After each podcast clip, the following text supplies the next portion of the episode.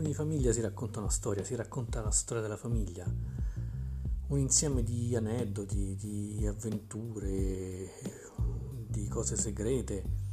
e di cose anche assolutamente normali che capitano in ogni famiglia, storie di nonni, pronipoti, avi,